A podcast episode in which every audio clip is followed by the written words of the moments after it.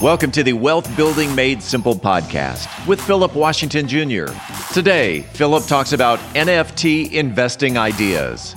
Philip Washington Jr. is a registered investment advisor. Information presented is for educational purposes only and does not intend to make an offer or solicitation for the sale or purchase of any specific securities, investments, or investment strategies. Investments involve risk and, unless otherwise stated, are not guaranteed. Be sure to first consult with a qualified financial advisor and or tax professional before implementing any strategy discussed herein. Past performance is not indicative of future performance. And now, Here's Philip. All right. Hope y'all are enjoying your spring break. Uh, not everybody's on spring break, but I know we are. Uh, came back in the studio to to shoot this, but basically I'm I'm I'm off all week. Um, and, and and believe it or not, I've been talking a couple had a couple conversations about NFTs, which I guess amazingly NFTs are still um, still a hot topic for folks uh, which I'm which which is probably going to be the case for a long time. But I'm, you know, I think a lot a lot of people overthink NFTs. They over geek out on the technology. They overestimate how early we are. Um, they underestimate the value of understanding time tested wisdom and how humans work. And so, uh, previous episodes, um, you know, I've talked about NFTs and what they are, but I'm really focused specifically on this on, on, the idea part. But the big picture of NFTs are it's it's investing in culture, um, new, new form of finance. So so I like to think of it in a formula where where you have like uh, something has an established uh, brand or ability to tell story plus an undervalued asset. So and NFTs are not a new human concept We've always had our non digital versions of NFTs, whether it be somebody paying $100,000 for an autograph of hu- another human being, you know.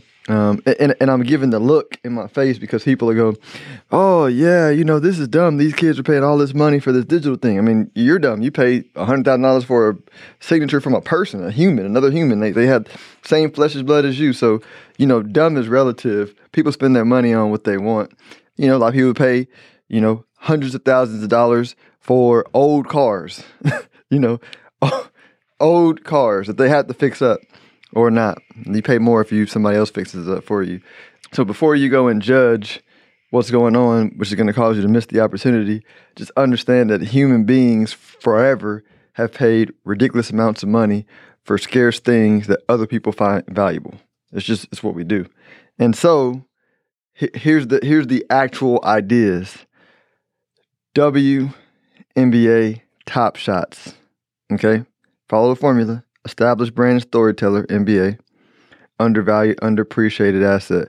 So so think so so follow me on this thought process because when I say you're investing in culture, you're investing in where culture will be over your investing time frame, whether it's 10 years, 20 years, 30 years. And just like investing, the longer your time frame, the easier it is to be right. So imagine this. Imagine 50 years ago, how many white NBA basketball players thought that black NBA basketball players were better than them? Right? Almost none. You know, they they they assumed we were inferior, you know, whatever, whatever, whatever you want to call it. And then we got in the league and and that, that belief was proven to be uh, false, right? Just it's just a belief because now the highest paid uh, athletes in the NBA, you know, are African American, but it's definitely more diverse. Now, fast forward to women, you know, we grew up thinking that women were not as good as men as basketball, and and and it's funny because I said it with some family members, and they were like, they were like, yeah, I mean, of course, and I'm like, no, it's not of course, it's just belief. You know, it's because society believed it and women believed it, and so, you know, we're not on the court in the past, at least perceived to be as good as men, right? This is going to be the generation where that's going to be proven wrong, right? I, I mean, if you just understand history, like we're going to see a time where there are a ton of female players at the high elite level that are better than men players, right? And what comes with that is money, advertisements, right? The M- the WNBA Top Shots is already a thing.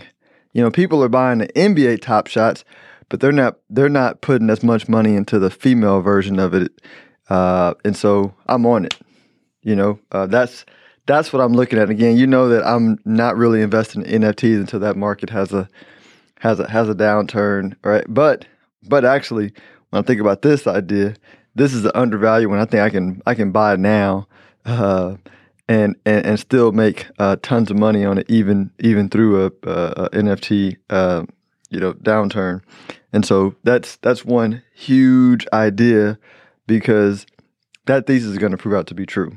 Yeah, I just 50 years from now, they're gonna laugh at they're gonna laugh at our uncivilized thinking around, you know, around women, um, and what they can do right on the court, in business, and everywhere. All right, next one, going back to the formula, established brand storyteller plus undervalued asset, right? Disney, you know, which is which is the goat of storytellers, you know, for multiple generations they've done it, and so they have a marketplace they're building out for for Marvel, which comic book fans are growing bigger and bigger and bigger each generation. But again, same thesis. You know who who is in tech right now buying those up? Young white males, right? And y'all, listen, I'm not being, I'm not trying to have a race conversation. I'm speaking purely from a fact and investment standpoint, right? So the people who, so the market who sees it right now are young white males. Okay, what are they gonna? What comics are gonna they're gonna buy? Uh, uh, young white male. I mean, white males, right? That's just normal. It's not because they're racist. It's just they're gonna see who they're gonna see themselves and their heroes, right? So that, that makes complete sense. What I'm saying now, where the investment opportunity are, is minorities and female comic book characters because those are not paid attention to by even the early money, right? And again, what I what I just say over the next 10, 30, 40, 50 years, right? There's going to be more money in the hands of women and black and brown people. And when that, as that money comes, we're going to want to see ourselves in characters and those characters that we love and like are going to get built up. I mean, imagine this, you know, for me when I was coming up, I mean, you know, Black Panther was a third rate, you know, superhero in the comic books. They didn't give him any love. You know, my boys grew up in a world where Black Panther is the man. Miles Morales, for those who don't know, you know, the Black Spider Man, like is is the coolest Spider Man. He's better than Peter Parker.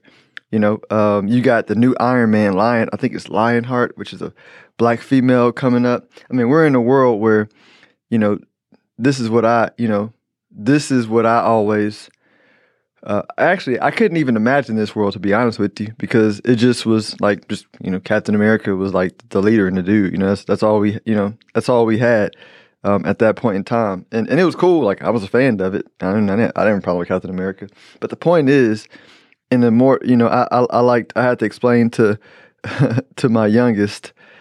Uh, we're reading a book. It's based off the Gingerbread Man, but it was the the, the Runaway Beignet, and in the book God was an old black man, and he said, God's not black, you know. And I was like, and I was like, God doesn't have a color, son. You know, he's like, well, you know, he's a, and he's like, you know, he's he has a beard. He basically was saying God is white, but he knows his daddy doesn't. You know, we already had a conversation about that, and so I, so I explained. to him, I said, no, listen, God shows up, you know, in in the in the form of the person who they're talking to or who wrote the you know, who wrote the story. So it's all that you watch on YouTube or whatever done by white people. So they're going to make God white. You know, I said, if God showed up to you, he's black. He doesn't have a color, right? And he and he is not even a he or a she, right? So I say just understand. And so he he kind of got it. But that's the power of like what's happening as the world browns out and, and diverses out into male, female, brown, black, and brown, right? All this stuff is going to get more value because the belief in it is going to get bigger foodie idea. You know, I was breaking down to my wife as we were talking about it, driving through different shows. Like she has a knack for fi- for all. You know, if y'all follow us on Instagram, you know hers is Ask Kelly's the foodie page. I'm, you know, Ask Philip. I, I do this kind of stuff, and people will see our date nights and what we go, what we eat, and we'll always get people ask, hey, you know.